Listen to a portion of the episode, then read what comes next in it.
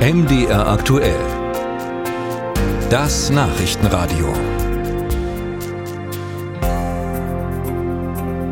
Rund drei Millionen Deutsche nutzen gelegentlich oder regelmäßig eine E-Zigarette und die Tendenz steigt. Als ein Grund dafür werden immer wieder die verschiedenen Aromen genannt. Besonders beliebt sind fruchtige Aromen wie Erdbeere, Kirsche oder Mango als Flüssigkeiten für die Geräte. Geht es nach der EU-Kommission, könnte dieser Genuss aber bald vorbei sein, denn Aromen mit süßlichem Geschmack sollen verboten werden. Darüber spreche ich mit Dustin Dahlmann. Er ist Vorsitzender des Bündnisses für Tabakfreie freien Genuss. Das ist ein Interessenverband für kleine und mittelständische Unternehmen der E-Zigarettenbranche in Deutschland, der unabhängig von der Tabakbranche agiert. Guten Tag. Guten Tag, grüße Sie.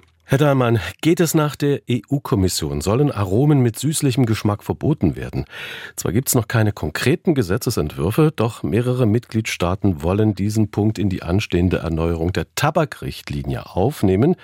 Für Ihren Interessenverband ist das ein Problem. Warum? Aromen in E-Zigaretten sind ein sehr wichtiger Bestandteil für die Konsumenten, denn sie sind sehr entscheidend für den erfolgreichen Umstieg von der Tabakzigarette auf die E-Zigarette.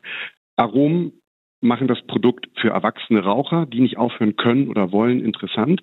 Und gleichzeitig sehen wir in Studien bestätigt, dass die Rückfallquote zur Tabakzigarette, wenn man fruchtige Aromen dampft, deutlich geringer ist als wenn man tabakähnliche Aromen dampft. Es ist deswegen sehr wichtig, dass diese Aromen auch in Zukunft erhalten bleiben. Sie werben ja damit, dass bei E-Zigaretten die Gesundheitsgefahren im Vergleich mit normalen Zigaretten geringer sind. Klar, das Krebsrisiko durch Tabak ist zwar nicht da, aber Nikotin in E-Zigaretten macht ja auch süchtig. Und äh, nach dem Krebsforschungszentrum in Heidelberg erhöht es massiv das Risiko für Schlaganfälle und Herzinfarkte.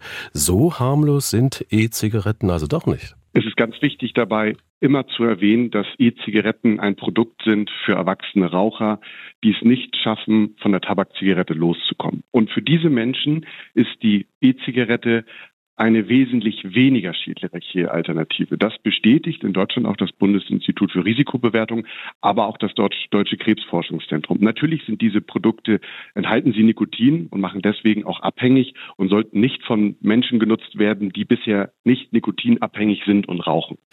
Die EU-Gesundheitspolitik will ja bis zum Jahr 2040 in den Mitgliedsländern eine Raucherquote von unter 5 Prozent erreichen. Derzeit sind es 25 Prozent. Fakt ist ja, dass Aromen E-Zigaretten attraktiv machen. Sie haben es ja eingangs äh, bemerkt. Ist es da nicht vernünftig, dass man versucht, dass Jugendliche mit dem Rauchen gar nicht erst anfangen?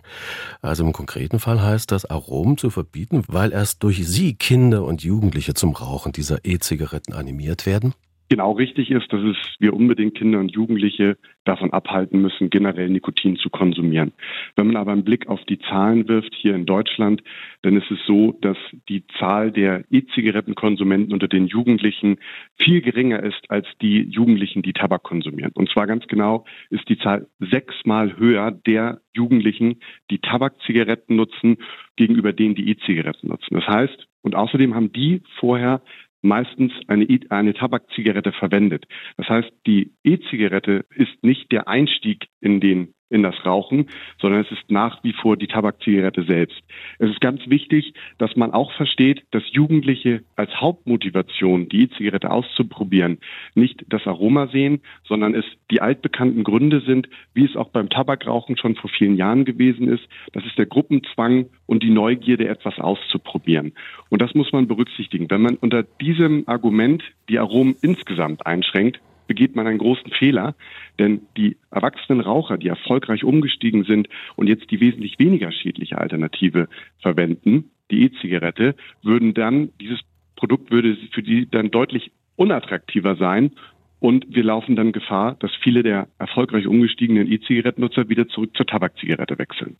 Sagt Dustin Dahlmann. Er ist Vorsitzender des Bündnisses für tabakfreien Genuss, ein Interessenverband für kleine und mittelständische Unternehmen der E-Zigarettenbranche in Deutschland.